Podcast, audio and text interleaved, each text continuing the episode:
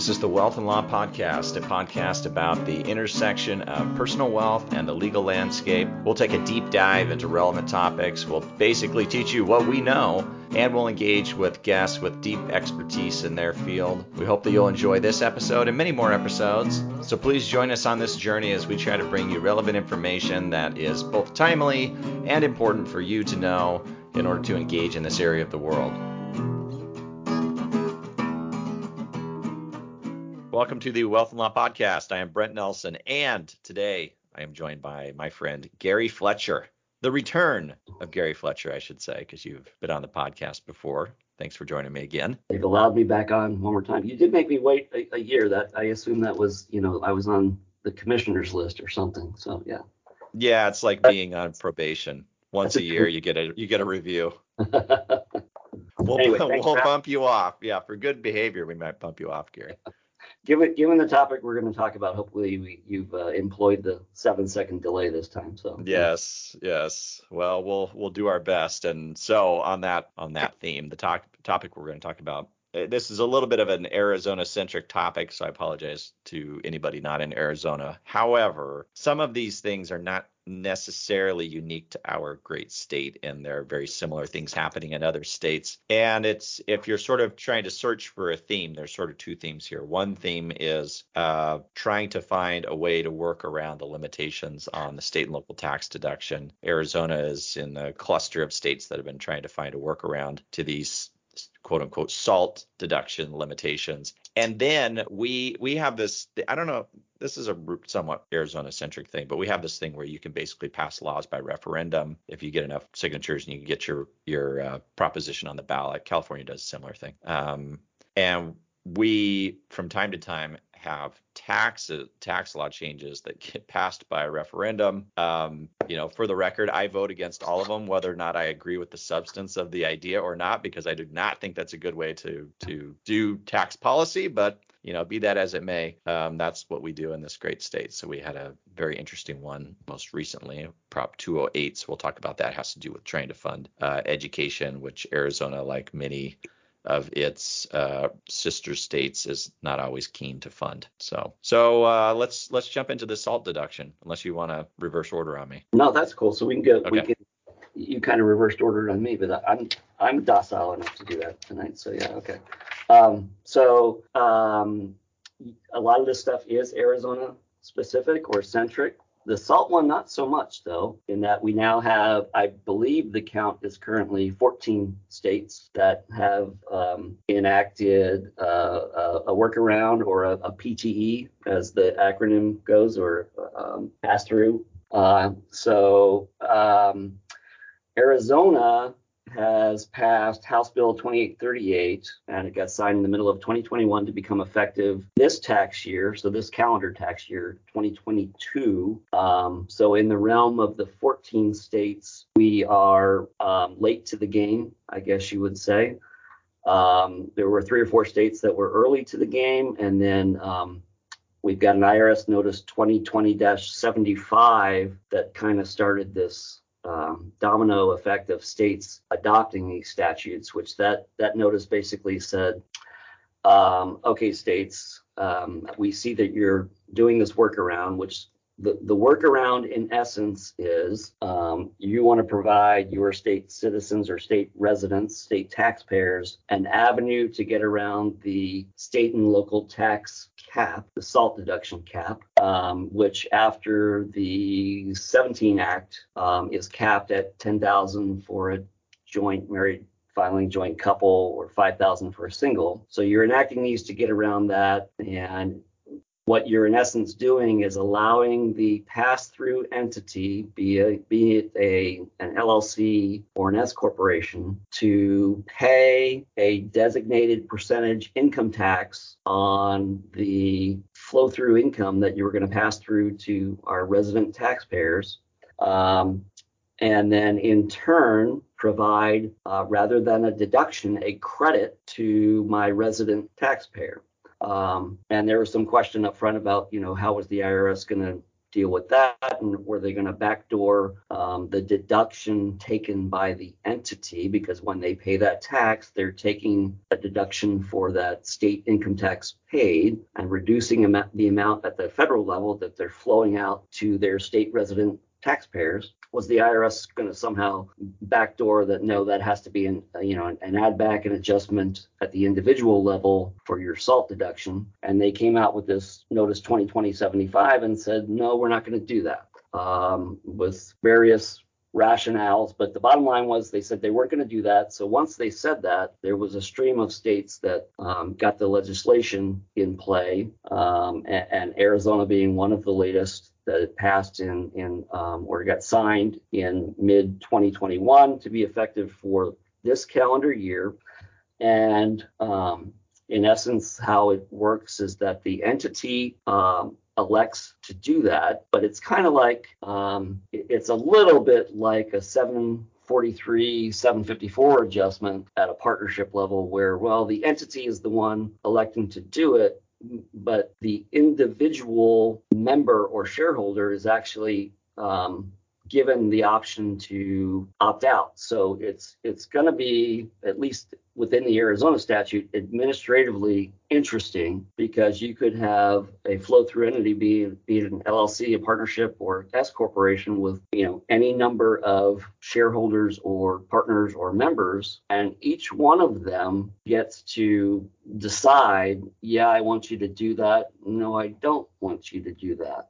So for someone um, either managing an LLC, being a general partner in a partnership or limited partnership or being uh, a managing shareholder in an S corporation, uh, it's not a fun proposition. And then, even more importantly, to our crowd, for anyone trying to do the reporting and regulatory compliance, uh, it's a nightmare because you know they literally have to send out things to the members and shareholders to say, yeah, you want this, no, you don't, and they have to do it by dates because similar to um, individual arrangements or or tax-paying entity arrangements, once you're in the system, you're required to make extension payments and estimate payments and all that kind of thing. So uh, administratively, it's it's kind of a, a, a nightmare. Um, at the Arizona level, getting down kind of in the weeds at the specifics as to well, why would you have them do it? Well, the the the entity um,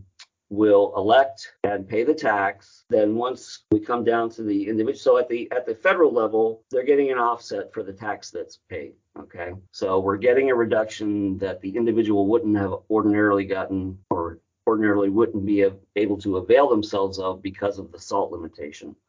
Then we come down to the state. The individual then needs to add back to their income for Arizona purposes uh, the amount of the um, tax that was paid and deducted at the entity level. So step one is add that back. And then rather than taking a deduction as a state and local tax, we're going to give you a uh, credit against your state income tax. And then um, if if that credit were to exceed your liability for that given year, then we've got a carry forward in the Arizona provision. We've got a carry forward of, of five years after that. After which you're you're sort of out of luck if you don't have enough uh, t- in- income tax to be offset by the credit. You just sort of lose the balance of the credit. Right. So in that regard, it's very similar or nearly identical to the, the federal level limitation on charitable deductions, where um, uh, you know where I'm finding a lot where you you need to time your charitable stuff at the federal level to make sure that you don't front load it so much that over the course of the current tax year plus five that you're not going to take full advantage of the deduction. So right. So uh, let's so let's let's run through just a quick example just so people kind of can wrap their minds around that. So let's assume that you and I are in a 50-50 partnership. Mm-hmm. Uh, of course, I call all the shots, but we're in a 50-50 partnership. Um, and we have say a hundred thousand dollars of uh, income. Yep. Yeah, we we've made a hundred thousand dollars. We could make this if well both of us individually get to decide whether we want to sort of have this That's thing correct. apply to us. But let's just assume both of us have agreed that we want this to apply to us. The the entity makes an election or we make this election. Do we make the election or does the entity make the election on its return? The entity doesn't does it on its return, but it does it at the the whim or decision, if you will, of the or or at the consent, if you want to call it that, of the individual partner or member. So, you know, so if it's two of us, that's not that big a deal at the entity level. If it's 20 mm-hmm. of us, that's kind of a, a pain. That's a little harder. Yeah. Um, and and then you know, I expect where we're going to see this most will be where the numbers are significantly higher than what you're talking about because because at least with regard to the Arizona provision, once you do that, the the tax that the entity is going to pay in is 4.5%, which which is our max state income tax rate in Arizona even after all the rigmarole about the surcharge that we're going to talk about, that is the max rate. So if we make the election, the entity is going to pay in four and a half percent. So I suspect that more often than not, where we're going to see this will be on entities that are flowing out higher higher dollar numbers uh, to the individual partners or members, which will also coincide with individuals making another election that we're going to talk about here shortly. Yeah. Okay, no, you're right. So let's uh, let's change the facts just a little bit. Let's assume the entity has a million dollars of income. So we make this election. There's forty-five thousand dollars that gets paid to the state of Arizona. That's split 50-50. Yep. Uh, so we, you know, we each get our uh, 22.5.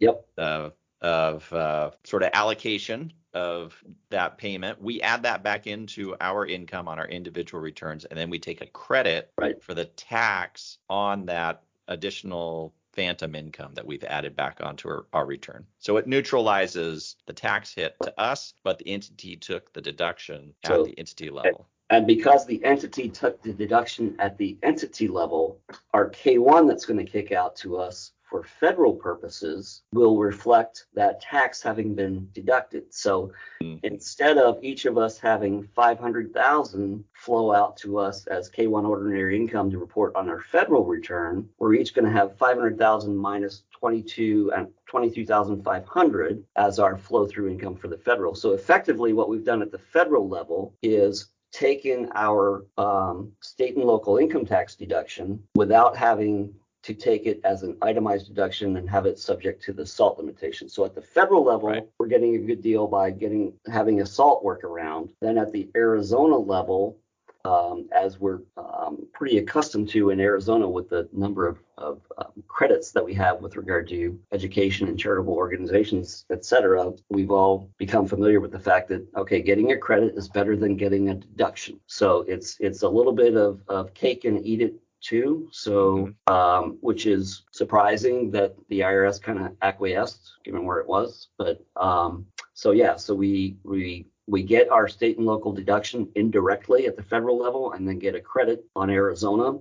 And if the numbers play out such that you know that credit is more than we would have otherwise owed, then we've got five years to go forward to eat it up. Yeah. So you get the you, okay. So let let's back up maybe two steps for anybody wondering. So with this the SALT deduction limitation, individuals and trusts and estates are capped at $10,000, but an entity like a partnership or an S corporation or a C corporation is not capped. And that's why if we had a partnership, the partnership could take a deduction for state and local taxes paid for as much as it wanted. Um, but the individual partners to whom the income from this partnership or S corporation, this quote unquote flow through or pass through entity goes would be themselves individually capped at their individual levels. So this that's why there's a workaround because you take that's the deduction right. at the that's... entity level and then that flows up to the owners who then basically just get all the money back, uh, but they get it back from the state. So in that so in, in the example that you've posed with the with the million split in 2 mm-hmm. and 45,000 paid, 22 and a half thousand each. If uh, minus the workaround, if you will, I would have gotten a K1 that said here report 500,000 of income, and you know, oversimplifying, I would have paid the state of Arizona four and a half percent on that, 20, 22,500. And then assuming no other state and local income taxes, so assuming that Arizona doesn't impose real property taxes, which it does, um, and personal property taxes, all you know, any any other state and local taxes, assuming I had no no others, that would mean and and assuming I'm filing jointly, so I'm not a single person or I'm not someone uh, married with a prenup where whereby I'm filing separately, then rather than deducting 22.5 on my federal return, I would deduct 10 or 5 if I'm a single person or or married filing separately. So right. Hence the workaround. Right. So that's the workaround. You get And- the and you get the extra 12.5 Yep. to to deduct. And, and, and that's at the federal level. And we're now up to 14 states uh, that are doing that. There were some early ones that are the, um, you know, some of the notable blue states with with much higher state income tax rates than than Arizona has. Um, you know, and there there was a lot of, of talk about the salt limitation being politically directed at the at the blue states or, or things like that, which is a little bit of an oversimplification because those of us with California climate clients know that yeah, you're you're already deducting exorbitant real property taxes plus your income taxes, state income taxes, but you're also paying a federal alternative minimum tax as a result of that. So Mhm, mhm. some of the some of the news reporting on that was surprisingly distorted, surprisingly, haha. well, that's consistent with anything that has to do with tax. As it when it gets filtered through the media, it's like it's it's a headline maker, but then the devil's really in the details. Yeah, Nobody wants to know the details. kind of kind of like give me your tax return and I'll know everything about your balance sheet. I'm like, really? Okay. right. All right. Well, uh, okay. So that covers the salt deduction workaround in Arizona. I think a lot of states are similar. It might not be identical in every state, but I think a lot of states are pretty No. Like we didn't write it. We didn't like come up with the idea on our own. No, I don't think we do that much originally like that. So. So, but but there are 14, and I, they're all relatively comparable, obviously with differentials for the. I mean, all but all the rates vary with regard to the the rates that are existing for individuals in those in those states. But the con the concept is the same. Yeah. Well, I guess uh, maybe one little word on that. So for anybody, certainly in our state and maybe in the other 13 or 14 states, uh, but certainly in Arizona because this is effective for 2022, it means you don't get the benefit of this unless you have a pass-through entity.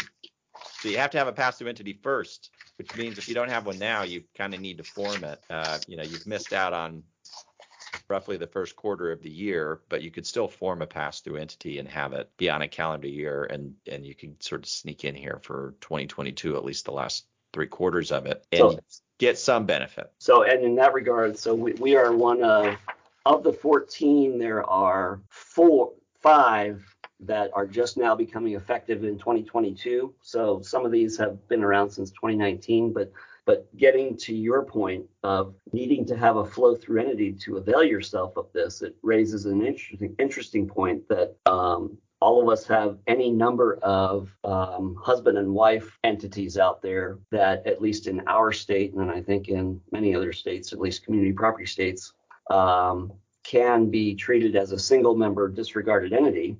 And if the numbers play correctly, it can cause you to alter your analysis of, well, do we want this to be reported as a single member entity, or do we want to go ahead and be treated as a partnership and file a partnership return? Yep, exactly. Some very strange conversations over the dinner table. Aren't they all? be added to the list. Gee, honey, I've been thinking about that disregarded entity that we have. The what? Yeah. The disregarded entity. You know, the one that doesn't exist? You've been thinking about something that doesn't exist? I know. Just hear me out. I, I can just see should- how this is going to go. I think we should take this partnership to the next level. Yes. Let's make it official. well, all right. Well, um, all right. That's that's probably enough on the salt deduction limitation and workarounds. Yeah, it was Um, salty. Yeah. What about uh, okay? What about our Proposition 208? This was the proposition meant to raise money for education funding. Again, I you know I think in in substance that sounds like a very good thing. Uh, again, I just take a personal stance that I vote no on all uh, tax proposals and referenda, just not because I'm against the substance of it, just because I think that's bad tax policy. And I think it turns out I'm not alone. Well, you know, we we if we want to look backwards at it, we had some hints that it may run into some issues just in the way it was drafted. So we'll we'll end up talking a little bit about why it's ended up where it is, but um, uh, you know, it was brought about as a proposition on the Arizona ballot to raise money for K through 12 education. Um, but they were careful to word it such that the revenues generated would be considered grants. Um, and over the course of the last couple of years and more recently about 12 days ago, we've come to find why why that was important. Um, the proposition Proposition 208 passed in November of 2020, um, which in, in, in very basic terms, it would impose a surcharge or a surtax of 3.5% on any married filing joint couple earning uh, with taxable income rather more than 500,000 and a single taxpayer with taxable income more than 250,000. So prior to that, the, the top income tax rate in Arizona was 4.5%. So worst case scenario, from a taxpayer standpoint, basically that meant if you had income at that level, instead of being at a marginal rate of four and a half, you would be at a marginal rate of 8%. So that caused all kinds of chaos and hand flailing and all kinds all kinds of stuff. So um, and there there were challenges, uh, court challenges. One of which, or the the most prominent one, was actually brought on behalf of legislators in Arizona, uh, with one of the premises being that well, it's unconstitutional to pass a revenue producing tax by a majority vote on a ballot like that, as opposed to legislatively. Um, so that worked its way through the court system, but in the in the meantime, um, some other behind the scenes work or workarounds came about, and where where we've landed is here is that the proposition worked its way through the court system. It made its way up to the Arizona Supreme Court uh, in 2021 with a ruling that came out in August of 2021 that at one level said, well, we're not going to strike this down as unconstitutional. We're going to let it stand um, and can be interpreted to say, well, it's okay to pass a revenue producing law like this uh, by a majority vote as opposed to a two thirds vote or, or pass in the legislature we're going to let that stand. But um, they kind of kicked the can and said, we need to know how much revenue this is projected to uh, generate, because if it's going to generate more than what is um,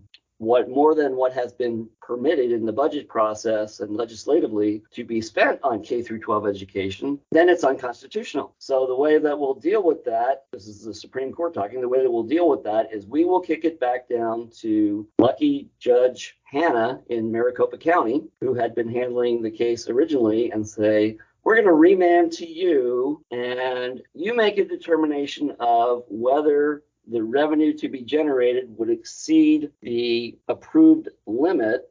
And if it would, then the whole um, the whole provision is struck. And it came back down, um, and it was taking some time. And then there was an interim challenge uh, by some of the uh, Republican legislature to come in and say he's he's taking too long to decide. All he has to decide is is it going to generate more revenue than what was approved or not? So Supreme Court, you decide and just strike it down. And they said, no, we're not going to do that. He has until March 11th. Uh, so on March 11th, he issued his uh, opinion uh, that it uh, it would generate more revenue than what had been approved, and based on the guideline and instruction that had rolled down to him from the Supreme Court, he in essence said, I have no choice but to rule this uh, as done. Uh, so as of March 11th, Prop 208 is theoretically dead, although with the way the Supreme Court handled it, kicking it down to the Superior Court judge, at least in theory, his decision is still ripe for some type of an appeal here out. Um, so that has created chaos in and of itself. But then in in in the meantime, while all that was going on, there was a lot of just in case scurrying around, uh, and we we passed some additional legislation in 2021 that is unique to Arizona, such that we now have something um, effective for tax year 2021, so effective right now, right in the season that we're talking about, called a small business income return. Um, and basically, what that says is that an individual who ordinarily would be filing an individual return with all its elements can make an election to extract certain parts of their income and remove them from their individual return and shove them down down the, the bar top over here to something called a small business income tax return with an end result being that that the amount that you've extracted and reported on the other return is going to be subject to a flat 3.5% rate. Now, why that's of import. Number one, we had we had a top margin rate of four and a half percent for individuals in Arizona. Um, and and we also had some additional interim legislation that said, okay, we know this proposition said the surcharge is three and a half percent, so four and a half plus three and a half would have made a top rate of eight. We're not going to let that happen. So so we'll have some legislation in between that basically ensures that our max rate stays at four and a half percent. So the end result of that legislation, which did pass, which is where we sit as of this March 11 ruling and where we sit today, was all right. If the surcharge is going to stand, then the max rate, once we get over that $500,000 level for joint return filers or 250 for single people, is 1%. So you can go ahead and charge your surcharge, but you're going to be surcharging in addition to 1% so that it's still four and a half. So, so that's where we stood up until this March 11th ruling. So in theory, the March 11th ruling says the surcharge goes away. um, but the Department of Revenue for Arizona had already adjusted to, you know, printed all their tables and put it out on the internet and everything that the, the income tax rate for income above those levels is 1%. Well, now the 3.5% has gone away. So the alcohol intake of CPAs normally goes up at this time of year. Right now it's off the charts because everybody is scrambling for, and even the the major electronic filer or, or, or third party um, systems that people pay a lot of money to use are scrambling to catch up to this. Um, and it's it's retroactive. I mean, that's the ridiculous thing. I no, mean, if something's so, un, if something's unconstitutional, that means it was unconstitutional from the beginning. You don't get, you know, like you don't get to play by the old rules for 2021 and then only have to play by these new rules beginning 2022. So, so the only, so the only save there the only save there is that interim legislation that I just talked about, where they said, okay, on the assumption that the three and a half percent surcharge stands, we're going to change the max rate over those income levels to one percent. So even people even people who have filed already have not paid 8%. The, the max that they've been paying has been four and a half based on that change. Mm-hmm. What will change? two things. Number one, the department has already said if you've already filed or if you file before we correct everything to take this into account, we're going to hold your returns in suspense um, because what it will change is where that money that came in is directed. Right. Since right. the three and a half percent was supposed to be earmarked to go directly for K through 12 versus general fund money, mm-hmm. we're going to hold that and see where the chips fall later. So, I, ironically, you know, this proposition came about um, with with the purpose of trying to generate money for K through 12 with with the with the prop having been for the moment struck down that doesn't happen. And now in the interim we've got this workaround that i'm about to talk about which is still in play. So in theory we could have an end result of yeah we don't get this additional revenue to be directed to k through 12 and in the meantime we get less regular income tax for the general fund. Mm-hmm. a yeah a win-win. All right. Yay. so anyway, so the workaround is the small business income tax return where you can make an election um, and shift certain income over to this other return that will be taxed at a flat three and a half percent. That three and a half percent is for 2021. The the interesting thing is that that rate um, graduates down over the next five years. It goes down to three percent in 2022, 2.8 percent in 23 and 24, and down to two and a half percent in 25 and thereafter. So originally when this was implemented, you know, the differential that we could be looking at at these high income levels was, well, you're going to pay three and a half instead of eight. Now it's three and a half instead of four and a half. But by the time we get to 2025, it's two and a half instead of four and a half, which on some of these higher income levels is a significant amount, amount of money. And the, the income that you can shift from your individual return over to this small business tax income tax return is Schedule B interest and dividends, so your brokerage statement, because of course that's your business, right?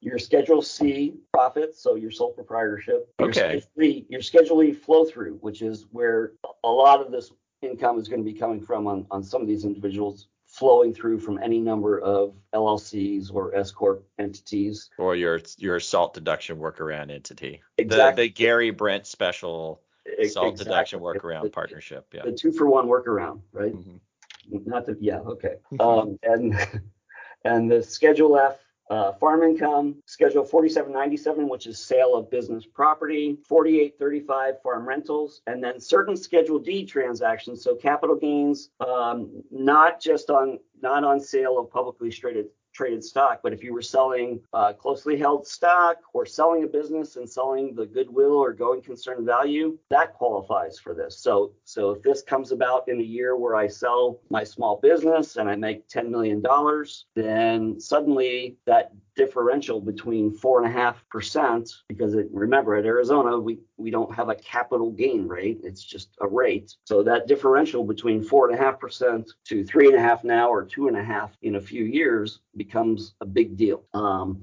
and where we stand yeah. right, right now is yeah we don't have prop 208 that's gone but we have these workarounds. Um, and at least in the near term, the likelihood of the workarounds would seem to be small. Um, so the likely the likelihood of repealing the yeah, workarounds. Yeah, yeah, no, nobody's even not with the, not with the current makeup anyway. So no. Um, so and so, so some of the things that that come into play right now that are that are wreaking havoc in the professional realm is all right, so this is a separate return. Number one, when was it due? Because any other entity return several years ago, Arizona took the position that we're going to make those all due March 15th. Well, they, that's not the case on these. These are due the same time as an individual return. Then the question becomes all right, well, most of the people with these situations are not filing in April. They're usually getting extensions. So then it's all right, well, everybody's accustomed to Arizona um, um, giving credence to a federal extension unless you need to make a payment. So, do I need a separate extension for this small business income tax return? Uh, do I need one if I need to make a payment? Do I need one if I don't need to make a payment? And of course, all these issues are things that uh, that are are answered in detail, not um, so you'll find out. You'll find out in 2023.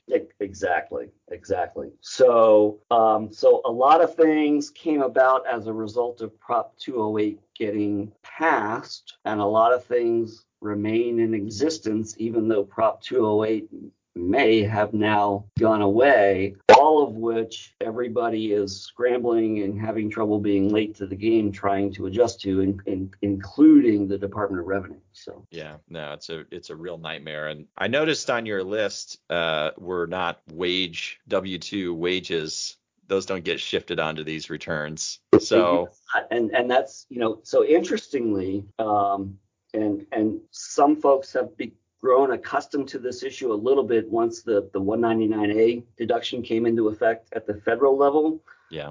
Because uh, it's not uncommon for uh, someone to come into your office with a small business that, especially if it's an S corporation, um, where uh, it's it's just them and a couple people, or just them and nobody, and it's very profitable. It's making a lot of money, and they're drawing everything, almost everything out as a wage. Um, so you know, the, the, we already kind of had an issue to deal with at the federal level with balancing out. Well, you need to pay yourself a reasonable compensation and all that, but why are you paying everything out as a wage?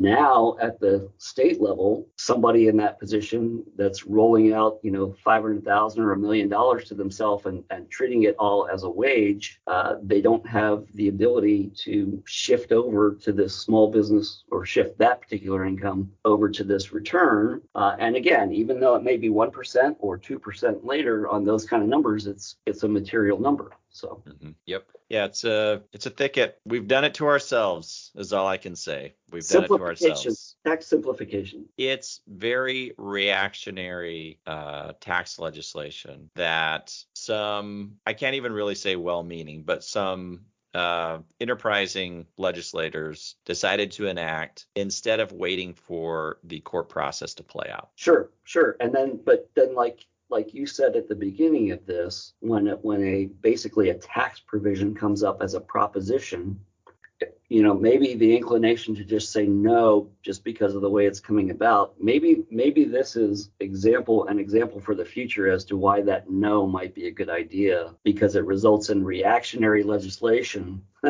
in the opposite direction. And, and, here we sit with the reactionary legislation, which people will rightfully take advantage of mm-hmm. um, without the front end of the the revenue generation for the the well-meaning purpose. So yeah, and in, in the meantime, education has not been funded to the levels that Correct. look and to call a sort of like call a spade a spade like the voters want to raise more money for education i mean they did they did they vote for this proposition proposition yep and it it passed easily yep. uh, so the voters have spoken on the issue but the legislature is not really falling into line to give them what they want just in a way that the legislature is more comfortable with and that i think is a little bit of a breakdown in the democratic process and in our state. But you know, well, I don't think we're unique. I don't think we invented that problem. I think it exists in many places. Well, and it also, I mean, it flushes out the reality that if the if the problem, if the pro, well, if the reason the proposition came about to begin with was insufficient funding, right?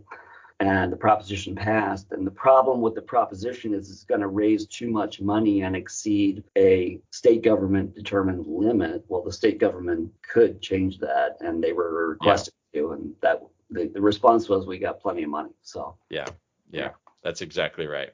Well, they do have plenty of money. It's a surplus, but they don't want to spend it on education, Gary. Sure. They you know, have other designs for that money. And then and then you get into the weeds of you generate the money and send it down to the the school districts and you know does it make its way down to the classroom or kind of stay stay at the administrative level where it rolls in. So there's bureaucratic problems at all all levels. There are top of the funnel and bottom of the funnel. Yep. yep. Well, wow, what a what a fun time for you, Gary, and your your like-minded individuals. I'm glad I don't do any tax returns. Actually, you know, every year. You know, when I when I started practice, uh-huh early on and and told my lawyer colleagues since I'm a lawyer and a CPA that you know we actually do returns and we think it provides us with you know additional insight in doing planning because you actually know where the numbers go and all that kind of thing. Any number of times I was told by lawyer colleagues life is too short. So and that always rings true right about now. So. Yeah, well, hopefully you can do a good job of um, controlling the number of returns that you're filing for clients. Yeah, yeah. It's not the it's not the only source of income for you, thankfully. That's that's you have other talents. That, yeah, that's correct. Some of which can be broadcast. Yes. well, as usual, uh, it was fun. Thank you very much again for joining me. Yes, indeed. Thank you for having me back. We will do it again in the future, Gary. You've you're off probation. Sounds great. Can I take the ankle bracelet off now? Yeah, or? you can. Okay. All right, we'll see you later. Cool. Thank you, Brent. Hey, listeners, thanks again for joining me on the podcast. It's fun to do it for you. If you're enjoying it, please subscribe at Apple Podcasts or wherever you get your podcasts. Subscribe to my blog at wealthandlaw.com and follow me on social media at wealth and law. I'll see you there.